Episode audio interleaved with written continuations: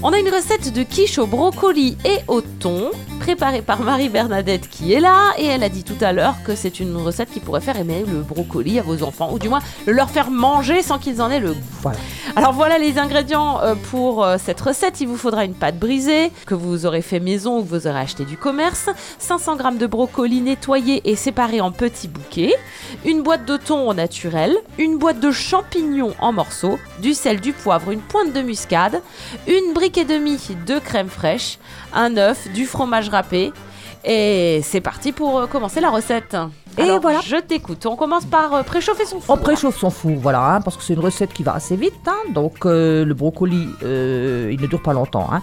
Donc L'eau à on 180 étale- degrés. Voilà, on le préchauffe à 180 degrés. Donc on étale la pâte dans le moule, voilà, et on la pique avec une fourchette comme on fait toujours. hein. Pendant ce temps, on fait bien blanchir le brocoli dans une eau légèrement salée, mais très peu de temps, parce qu'il terminera la cuisson. Il est très très fragile. Ouais. Donc on égoutte les champignons et le thon et on laisse refroidir un peu le brocoli.